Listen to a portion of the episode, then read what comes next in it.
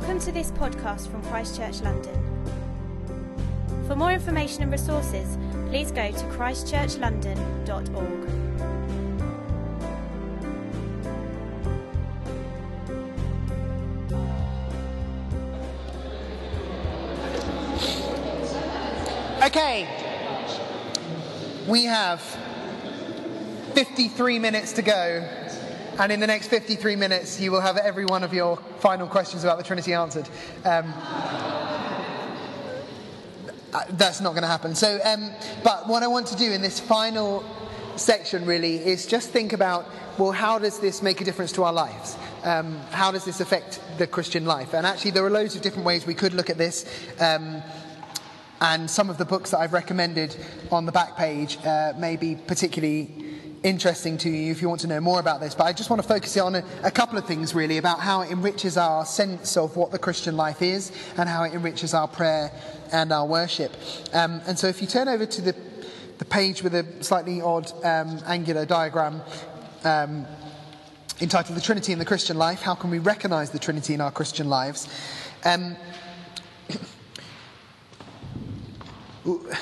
So Emmanuel and I were talking during the break, and he was talking about, you know, earlier when I talked about the immanent and the economic trinity, it just seemed a bit abstract, like so what? But then when you actually start to think about the way that the Trinity works in creation and salvation, the way it's revealed there, and what that then tells us about the nature of God eternally, like it grounds it, and you suddenly think, oh yeah, what I see there tells me these eternal truths that I'd have no access to otherwise. And so as we reflect on the Trinity in action here, it just widens your horizons to think, I now know so much more about God as a result. And just starting with the one little thing you build up, and you suddenly find you learn so much more about the Trinity. Um, Fred Sanders says this Anybody who has encountered God in Christ through the Holy Spirit has come to know the Trinity, but not everybody in this position knows that they know the Trinity. When they move, uh, when they move to that next level of knowing that they know the Trinity, a bright light shines on everything they knew before. that was a slightly confusing sentence. But basically, not every one of us knows that we know the Trinity, but all of us who are followers of Christ know the Trinity. In some sense, we've experienced something of the Trinity. And when we take time to reflect on the bits that we have experienced, uh, and then we broaden our horizons, we find out that we know more of the Trinity than we know that we know of the Trinity, if I can put it like that. As we start focusing on our current experience and we, rea- we rethink it within a Trinitarian framework, we realize that we are only in this position enjoying the Christian life because of the Trinity, whether we think we understand the Trinity or not. All of us has encountered the Trinity. Francis Schaeffer says this It's possible to be a Christian and yet not, and, and yet not take advantage of what our vital relationship with the three persons of the Trinity should mean in living a Christian life. We must first intellectually realize the fact of our vital relationship with the triune God and then in faith begin to act upon that realization. So, actually, as we take all the stuff that we've talked about today, some of which has been hard, some of which has been very complex, some of which has raised lots of philosophical uh, questions which we haven't really been able to answer, but we start to reflect on that and broaden it out, we realize the Trinity is not just a maths problem of three and one, it's actually, it affects everything. And we have been shaped by the Trinity, whether we know it or not the challenge now is taking what is intellectually true and broadening it out to realize and notice the activity of the Trinity in our lives. And um, uh, this little diagram on the right. Uh, it shows a, well, I guess in one sense it shows the relation of different doctrines within Christianity, um, but also it shows a model for how, when you reflect on your own experience and broaden it out, it leads you to an awareness of the triune nature of God. Um, so, four doctrines. Soteriology has to do with salvation, um, atonement has to do with well, the cross and the way in which our sins are dealt with. Incarnation is to do with the word taking on flesh, and Trinity well, if you don't know what that is by now, I have messed up this day. But as a model, um, this, this shows how actually reflecting on personal experience and broadening that out leads us to a rich understanding of the Trinity. So if I were to think about soteriology, if I were to think um, about what it means to be saved, I would think, wow, I am saved by Jesus. I am saved by, by the blood of Christ on the cross. But then as I reflect more on how that works, I'm, I'm then moving to think about atonement. I'm thinking about the mechanics of that.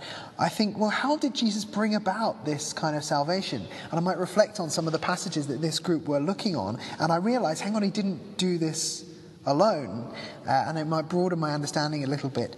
And then I start to think, well, so, who is this Jesus who is sent by the Father, who interacts with the Spirit? And as I start to think about who Jesus is, the incarnation, I might think, well, who is this Jesus if he's capable of saving me in this kind of way? And, and I broaden, I start to think about the character of Christ and his interaction with the Father, which leads me to the Trinity. And then I think, well, if Jesus is capable of doing this, who must the God be who sent Jesus? Who must the Spirit be who empowered Jesus? And I've gone from thinking about my own personal experience of having sins dealt with to suddenly realizing that's just a tiny little thing in a massive theological framework of the Trinity. And so, just reflecting on personal experience shouldn't just make us feel grateful for one or other members of the Trinity. It should help us to see the whole work of the triune God. So, actually, in evangelical churches like, like ours, um, there are a whole load of phrases or concepts that we use all the time, uh, which are deeply Trinitarian in nature. We just don't think about it because we're just used to saying these particular words and thinking of God as one singular entity. Um, but actually, when you reframe them in Trinitarian language, it brings a depth to it that you might not have th- thought of before. For example, we talk about getting saved, um, and that just sounds very pedestrian, doesn't it? Oh, I got saved, or whatever. Have you? Are you saved? Actually, let's broaden that out. Think about what that really means in a tr- Trinitarian framework. To be saved means being adopted by encountering encountering the gospel trinity, being drawn into the relationship that exists between Father, Son, and Holy Spirit and always has done. The Father, who was a father even before we were adopted as his, as his sons, uh, invites us into that relationship. And we just call it getting saved. it's a Trinitarian thing. Knowing Jesus personally. We talk, do you have a personal relationship with Jesus Christ? Well, that sounds like just you and one person. No, the Spirit joins us to the life of Jesus. When we respond to the offer of salvation through Jesus from the Father, the Spirit joins us into that relationship. It takes a phrase that we just throw out there and makes it richly Trinitarian. We think about devotional Bible reading. Actually, it's not just me and a text, it's about hearing the Father's word given to us through the Spirit, through this text that we're reading. It's Trinitarian in nature. We think about conversational prayer. Actually, it's, it's prayer, well, we'll come to this in a moment, but it's prayer to the Father in the name of Jesus, empowered by the Spirit. When we pray, it's a Trinitarian thing. And so, just if, if I can get you to do nothing else today, um, just as you go away, as you start to think, as you worship tomorrow, whatever songs we sing in worship, whatever the sermon is like, um, actually, if you come to Christchurch, it's about being empowered by the Spirit. Hopefully, it will be a good one. Um, I'm not doing it, so I can't guarantee that. But you know, um, but start to ask yourself, not just, oh, how's this between me and God? Am I worshiping God right now? But how is the whole of the Trinity working here? How am I able to worship now? Is that just because of God in some singular sense, or where do I see Jesus at work here? Where do I see the Spirit at work here? Where's the Father at work here? Just try and think through your whole church experience, your whole life, through the lens of the Trinity. It brings a real richness to it. And I just want to focus really on one aspect, which is prayer. Um, but really, just because I'm focusing on prayer doesn't mean that I think this is the only way it affects it. I want to use prayer almost as a, a paradigm for how we can think Trinitarianly, if that were a word, um, in a whole load of areas of the Christian life. But let's focus on prayer. Turn over the page. Um, here's this, this uh, paragraph from C.S. Lewis. And actually, it's a paragraph that follows on from the bit we read earlier. um, he says, You may ask, if we cannot imagine a three personal being, what is the good of talking about him? Well, there isn't any good talking about him. The thing that really matters is being actually drawn into that three personal life, and that may begin any time tonight if you like. What I mean is this an ordinary, simple Christian kneels down to say his prayers. He is trying to get in touch with God. But if he is a Christian, he knows that what is prompting him to pray is also God. God, so to speak, inside of him. But he also knows that all his real knowledge of God comes through Christ, the man who was God. That Christ is standing beside him, helping him to pray, praying for him. You see what's happening? God is the thing to which he is praying, the goal he is trying to reach. God is also the road or bridge along which he is being pushed to that goal. So the whole threefold life of the three personal being is actually going on in that ordinary little bedroom when an ordinary man is saying his prayers. If you take a moment just to sit and pray, you are encountering the Trinity, whether you think of it or not, whether you feel you understand it or not. So when we talk about the Trinity, and some people say, well, we can't understand it. What's the point of talking about it? This is the point of talking about it. You are encountering the Trinity whether you know it or not. But I will put it to you that if you know it, you're going to enjoy it in far more depth. We need to see the Trinity at work in all of our lives. And let's think a little bit about, um, about prayer in particular. And we're just going to do a little bit of group work. Um, we're a bit short on time, so I'll try and keep this really short and focused. But in your two groups, uh, if you could just look at these verses John 14, 5 to 17, and 1 Corinthians 2, 6 to 16. And you're going to have to be super quick on this.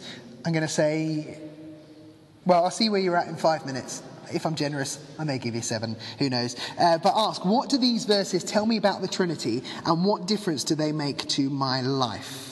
So let's go for the group that was over here, John 14, 5 to 17. The group over here, 1 Corinthians 2, verses 6 to 16. Okay, we're just going to go through this really quickly. Um, but actually, like we could you, could have spent an hour reflecting on those passages. Uh, they are deep passages, but hopefully, actually, we've got tools throughout the day to be able to go away and reflect deeper on them. Uh, you may want to do that at some point this week. Um, and in particular, we won't have time to read through the passages right now, so you guys won't have heard John 14 and you guys won't have heard 1 Corinthians 2. But um, just throw out a few ideas, uh, one uh, John group, just throw out a few things that come to you from this passage um, about uh, what these passages tell us about the Trinity and what difference it makes to our lives. Quickly, any thoughts?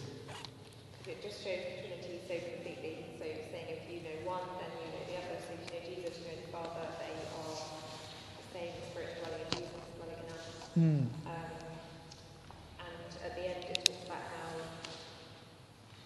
uh, the Spirit will be with us and that whatever we ask for in Jesus' name, that's what He will do. So mm. for me, it made me think, well, why don't I pray why am I not? why am I not engaging with this as much as I possibly can be? Particularly since you lead one of our prayer teams. That's. Uh, um, yeah.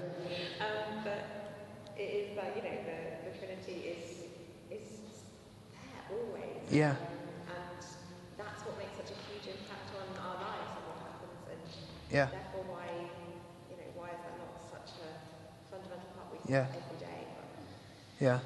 Yeah, the, the whole Trinity gives us permission to ask for things in prayer.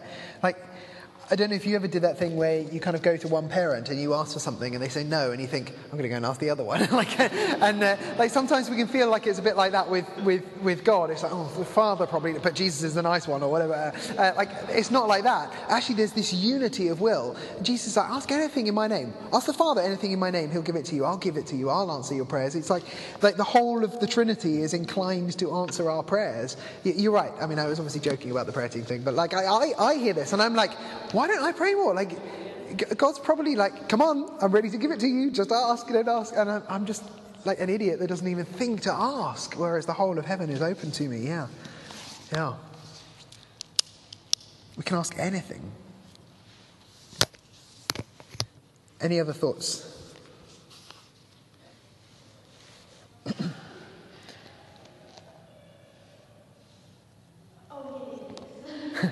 You did have another thought. That's great.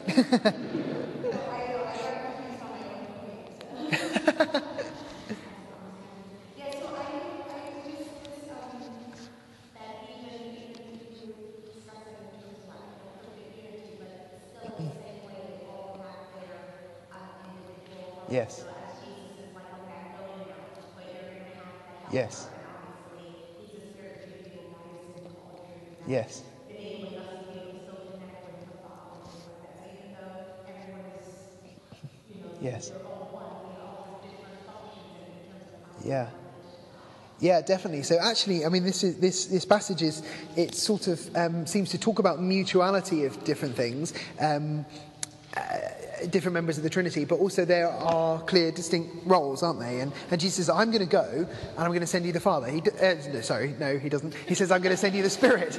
Um, and uh, um, but, but, what he doesn't say is, I'm going to go and change masks and then come back as the Spirit in some kind of modalist way. Um, rather, you see that the season of Jesus being here on earth is over. He's accomplished what the Father sent him to do, and now the Spirit gets sent. And so our relationship with him changes, but it's still a relationship with the triune God, but just through a different means. Uh, and actually, it's for our benefit, for our benefit, because I don't live anywhere near Israel, so I wouldn't, wouldn't see this one man Jesus walking around. Yet I get to encounter the triune God because the Spirit has been poured out. Yeah. So I think this passage, just to add in a couple of things um, uh, quickly, and I know you would have got to these things, uh, but it's because I'm rushing you. Uh, we have access to the Father through the Son. Um, Jesus talks about the words he was speaking as if they carry the Father's authority. There is a shared authority there.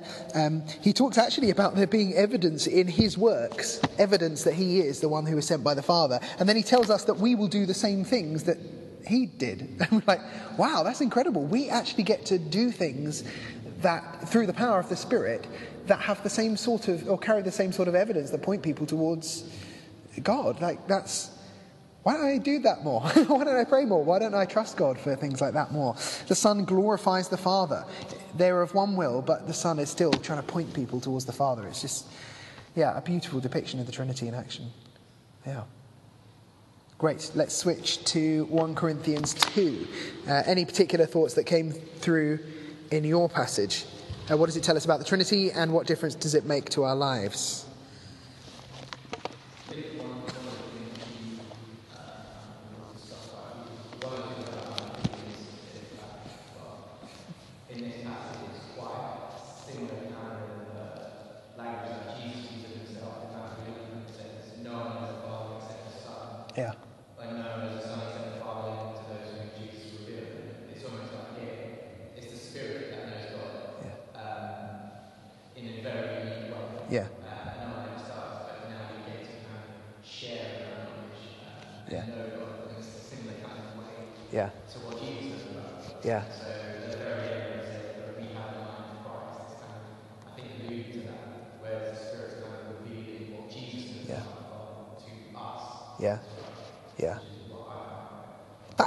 Mind blowing, isn't it? Like so, so in the passage, and you guys haven't read the passage, but you may be familiar with it. One Corinthians two. Um, so it talks about um, the Spirit being the Spirit of God. Uh, so there's this sort of hint, really, that the Spirit is. Uh, is a divine figure. Uh, verse 11, who knows a person's thoughts except the spirit of that person which is in him? So it's like none of us know what's going on really inside someone else, just the spirit within them knows, right? So if the spirit of God knows what is going on in God, and then that spirit is put in us, suddenly we get to know things about the inner workings of God that we wouldn't have known otherwise. And there's this huge, massive, like, revelation. But actually, it's talking about the Father and the Son. And then, like you say, at the end, it sort of summarizes all, but we have the mind of Christ. And it's just like the most throw it, but we have the mind of Christ. What? we have the mind of Christ. We have the Spirit of God, the only one who knows what is going on in God. In us, we have the mind of Christ. Suddenly, you think, oh, yeah, when it talks about mysteries being revealed to us, of course the mysteries are revealed to us. We now have the inner workings of God inside us in a weird kind of mystical sense. Um, yeah, things are revealed to us powerfully. Hmm. Hmm. Yeah. That's pretty impressive, huh? yeah. It really is.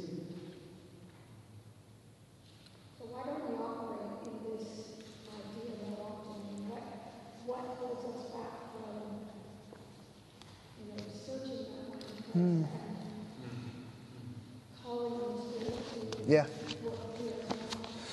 Yeah, I mean, that's a great question. And I think um, I, I think partly it's lack of knowledge and understanding. I think sometimes we don't really realize what's on offer.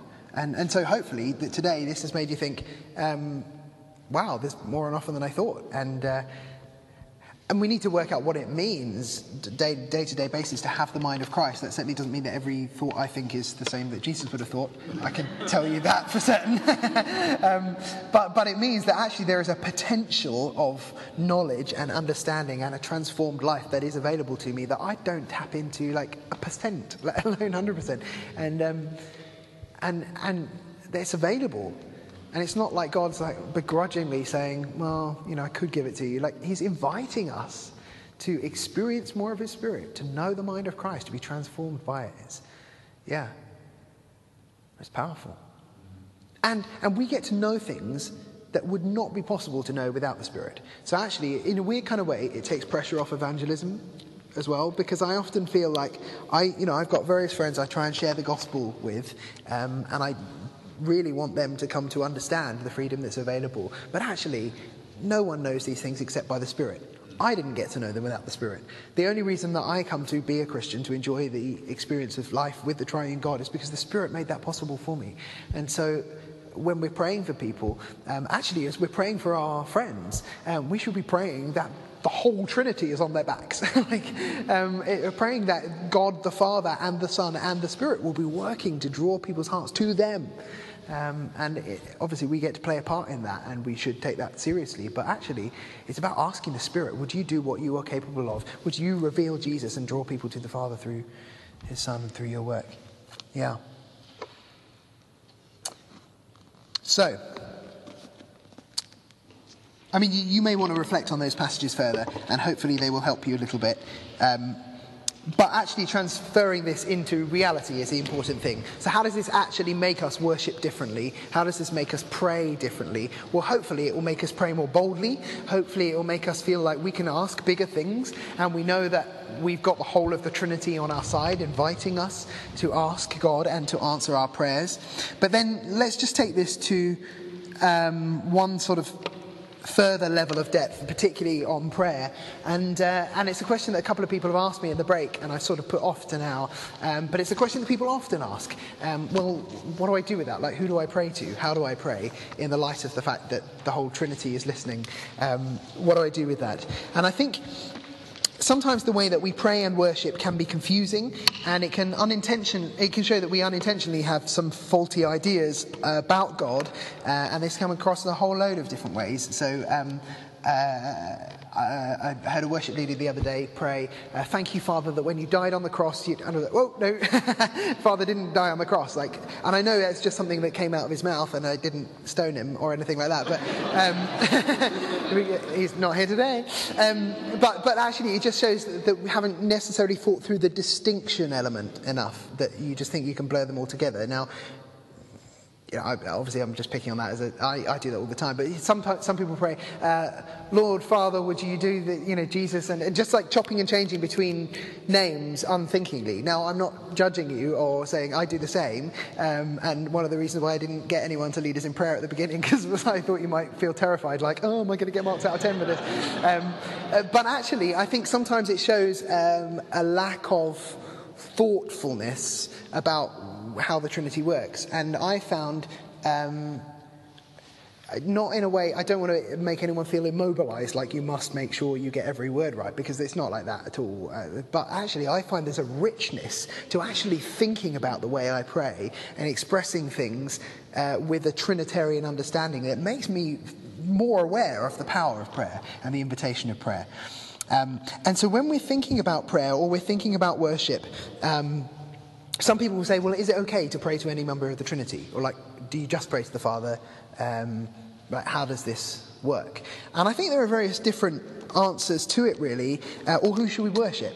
I mean, interesting uh, idea. Think about the songs, not while you're worshipping tomorrow, worship tomorrow, um, but maybe go away from it and think about the songs that you sung in worship and think how many of them are about the Father, how many of them about the Son, how many of them about the Spirit. Um, is our worship Trinitarian or is it binitarian or monetarian or nonitarian. Here, I can think of one worship song that mentions no member of the Godhead, which is interesting. And um, I won't tell you which it is, but Rich Butt wrote it, and uh, no, he didn't. Um, uh, um, but like, think think about our worship. How much is it slanted one way or the other? And is there a problem with that? Um, and the same with our prayer life as well. Um, again, just coming back to the shield of the Trinity, the three things that we need to uphold are the deity, the unity, and the distinction of the persons of the Trinity. Um, and with that in mind, I think actually knowing that the, the Trinity are all divine uh, means that all three persons of the Trinity are equally God, and so they are worthy of our praise and worship. I think that's part of the implication of the deity idea. The unity, there is only one God. So actually, it's not the case of going to one God over another, like playing parents off against one another. There is one God, unified. But distinction means that the persons of the Trinity have different roles. So it may actually be appropriate to um, address the members of the Trinity on the basis of their roles. Uh, and conversely, if we end up blurring the roles and talking about the Father on the cross, for example, or the Spirit taking on flesh or whatever, we run the risk of modalism. It shows at the sort of best just sloppy thinking, uh, and at worst heretical thinking, um, flattening them out and de- denying their distinctions let's just look at a couple of verses and we'll just flick through these really quickly. Um, in fact, maybe I'll just try and go quickly through them and read them out. But um, what do these verses tell us about who we should direct our prayers to and why? I'll read them out and then shout out your thoughts. Uh, John 15, 16. You did not choose me, but I chose you and appointed you. This is Jesus, by the way. Um, you did not choose me, but I chose you and appointed you that you should go and bear fruit and that your fruit should abide, so that whatever you ask the Father in my name, he may give it to you. What does that tell us about prayer? Ask who in Jesus' name? Ask who in Jesus' name? Yeah, yeah, that's it. So ask the Father anything in Jesus' name, and and and um, and the Father may give it to you. Yeah. Great. Uh, John 14 14. Actually, go. Uh, hmm, have I got this one? Let's do 13 first. Uh, whatever you ask in my name, this I will do, that the Father may be glorified in the Son. If you ask me anything in my name, I will do it. Ask, in Jesus' name. ask who in Jesus' name? No. Jesus. Oh, Jesus in Jesus' name. Yeah. Whatever you ask in my name, this I will do, that the Father may be glorified. If you ask me anything in my name, I'll do it. Yeah, yeah. Yeah. Interesting. Uh, 1 Corinthians 1, verse 2.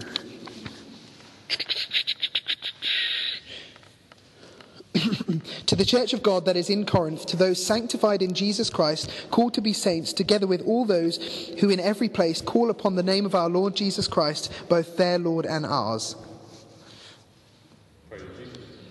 Yeah, we call upon the name of Jesus. Yeah, we are sanctified by Jesus and we call on his name. And incidentally, I think um, this is probably a reference here back to Psalm 116:4, where it talks about calling on the name of the Lord. But there, the name of the Lord is Yahweh. Uh, here it's Jesus, which is, well, interesting. So, uh, 1 Corinthians 12. Um, verses 4 and 11. Uh, verse 4. Now there are a variety of gifts, but the same Spirit. Verse 11. Uh, all these are empowered by one and the same Spirit who apportions to each one individually as he wills.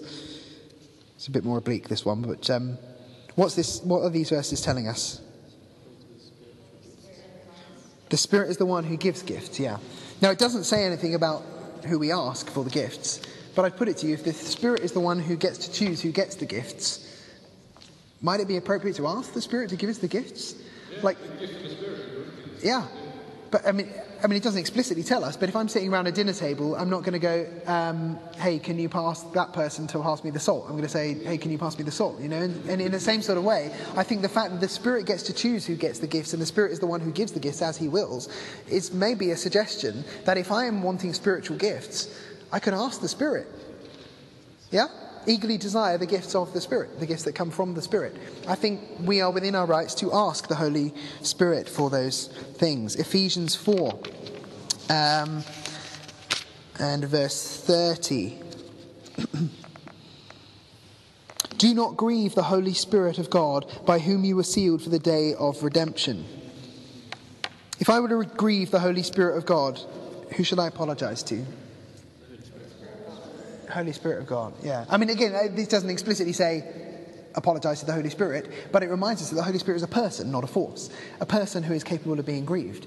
If I think I'm in danger of grieving the Spirit, I'm not going to say, Father, would you ask for forgiveness from the Spirit? Like, I, th- I think there is an invitation to treat him as a person and to engage with him on that basis. Uh, Revelation 22, verse 20.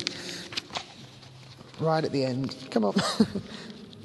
right in the middle of the index at the moment. Um, I've done a series on Revelation in Theology Matters. Yeah, why weren't you there? No, I'm kidding. Yeah, we did.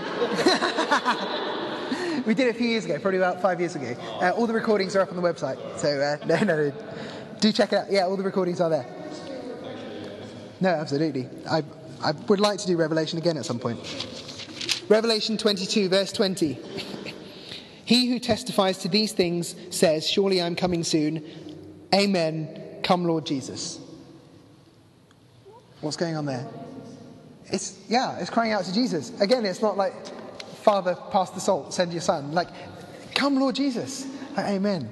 I think we have permission to pray to any member of the Trinity um, because they are all God, they are equally God, and yet there is a sense in which actually being thoughtful about the way we engage with God is helpful. So asking the Spirit for spiritual gifts is not the only way we can pray for spiritual gifts. We can ask any member of the Trinity for that. We can ask anything in Jesus' name. Um, but actually, just thinking about it like that maybe just adds a richness and a depth to the way we think about prayer. That said, I do think that the model the Bible suggests um, is that we pray to the Father through the Son by the Holy Spirit. And you can see this any sort of number of ways, really. Uh, if you look at the diagram at the bottom, we see it from God's perspective and our perspective. From God's perspective, Matthew 6, the Father knows what we need before we ask. Um, He's already waiting to hear our prayers. Hebrews 4 the Son is a high priest who sympathizes with our weakness and gives us confidence to approach. And in Romans 8, the Spirit intercedes for us and helps us to pray. From our perspective, we don't know that the Father knows that what we want before we ask, but we come to the Father with our requests. Matthew 6, verse 9. We have access to the Father through the Son, Ephesians 2.18, and the Spirit intercedes for us and helps us to pray. So I think what I would say is don't get overly worked up with prayer but be thoughtful about it. Think, why am I engaging with this member of the Trinity, or who should I ask about this? Knowing that they are one.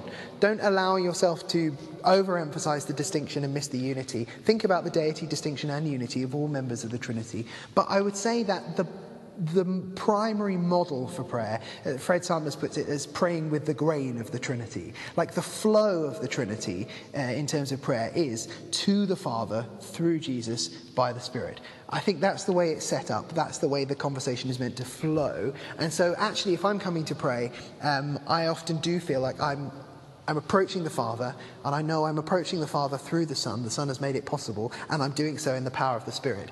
And thinking of that as my default model for prayer means that I'm sort of praying with the whole flow of the way that everything Trinitarian works. But that doesn't mean that at times it's not appropriate just to say, Holy Spirit, I am lacking some character here. I know that you are the one who gives the fruit of the Spirit, and so would you help me to grow in love, joy, peace, patience, whatever it happens to be? Or Jesus, I, I particularly want to think about um, how I forgive others. Uh, or, uh, or Jesus, I want to particularly think about um, the difference the cross makes in my life. And so I thank you for the cross, I think. You know, it's, it's, it's appropriate to tailor our prayers, but the whole flow generally is to the Father through the Son by the Spirit. And I think the same is true of our worship as well. So tomorrow, as we worship, think about that. Who am I praying here? Who am I praying to? Who am I worshipping? When I'm saying the word God, what am I thinking? What's in my mind? Uh, who's enabling this worship? Um, hopefully, that will add a sort of depth to our understanding of worship and the experience that we have. And sometimes, and maybe this is something to talk about on another day, but sometimes I find it really helpful just to imagine um, not that I imagine God as if He is a person or whatever, but just to engage your mind more in prayer. So it's not just words coming out, but you're thinking about the cross. You're thinking about um, oh wow, at that moment of the baptism, Jesus came out of the water and the Spirit came down and a voice came from heaven. And you can almost picture it in a way that makes you, it just puts flesh on your prayers in a weird kind of way. It gives you depth. Use your imagination to imagine the whole Trinity at work in your little bedroom, your ordinary little bedroom, when you're praying your ordinary little prayers, as C.S. Lewis puts it. What I want to do, just to end, is to give you a moment to stop and reflect. And I'm aware that you won't, I won't have answered every question that you had today, and there's loads of stuff that we could have looked at that we haven't looked at. And I'm happy to take questions at any point, talk further. We could do a whole follow up day on this. Uh, I know people have asked questions about Jesus and his divine nature, human nature, and things. I'm thinking, well, maybe we need to do a day on the doctrine of Christ. Maybe we need to do some stuff on the Spirit. I'm happy to explore these further, but right now, I just want to give us a moment just to pause and to not allow these many, many questions just to you know, occupy our minds, but to actually bring it back to God in worship. So, what I propose is this. On the final page of your, or the next page before the reading recommendations, um, I've put the Nicene Creed, um, which is a statement of faith that the church has held for centuries now. And you know, we say these creeds on Sundays, not as frequently in our church tradition as many do, um, but when we do, often we just read off these propositions. I tell you, actually, the last time we, it was the Apostles' Creed we read out in church the other week, actually, um, but I was in the midst of preparing this, and I, I honestly found it a profound spiritual experience reading these, thinking, I know why they've chosen that word and not that word. I know what they're trying to say there and what they're trying to guard against. It just felt really rich just reading through these things. I don't know how you engage best with God. Maybe it's not through something like this. Um, but here's my suggestion. Just for five minutes, let's read through the Nicene Creed just in silence by ourselves. And you may want to annotate it. You may want to note down words that you thought, oh, I've never thought about what that word means, but now I see it in a new light. Or you may just want to see, oh, I see why they've said that and not that, or how that joins with that. Think about how this creed helps you uh, to understand the Trinity. And you may have read this dozens and dozens of times before, hundreds of times, maybe, I don't know, um, depending on your background and tradition. But there may be ways that you see this creed differently on the basis of some of the stuff that we've talked about today. So I want to give you five minutes, scribble all over this page. Um, whatever it helps you to do. And then I'd love us to pray, and I won't be marking your prayers out of 10, uh, I promise. Um, but let's just turn this back to praising God. So, five minutes to reflect on this, and then we'll pray and worship.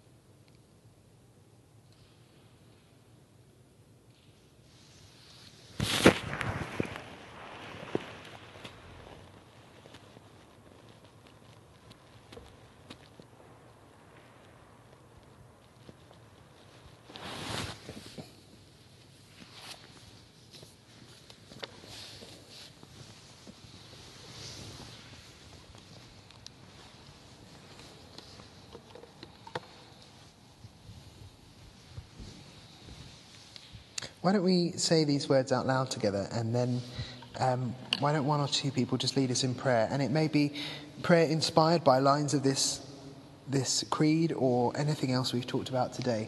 Um, we've just got a few minutes. So let's say the creed and then let's, let's pray.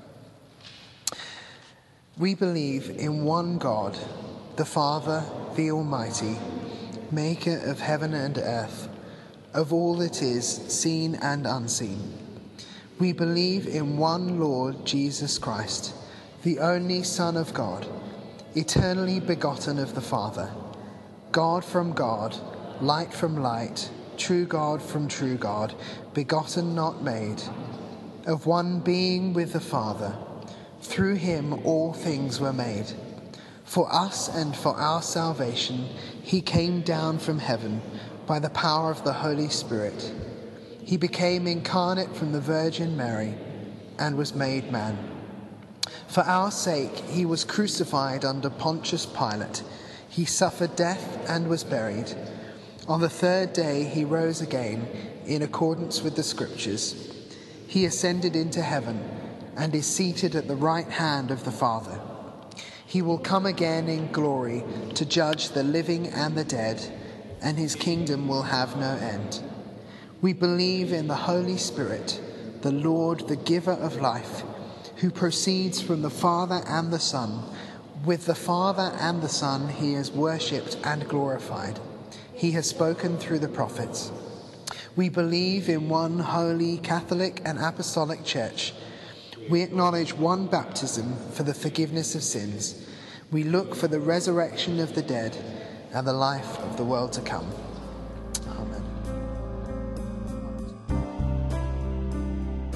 Thank you for listening. For more information or for further podcasts and downloads, please visit christchurchlondon.org.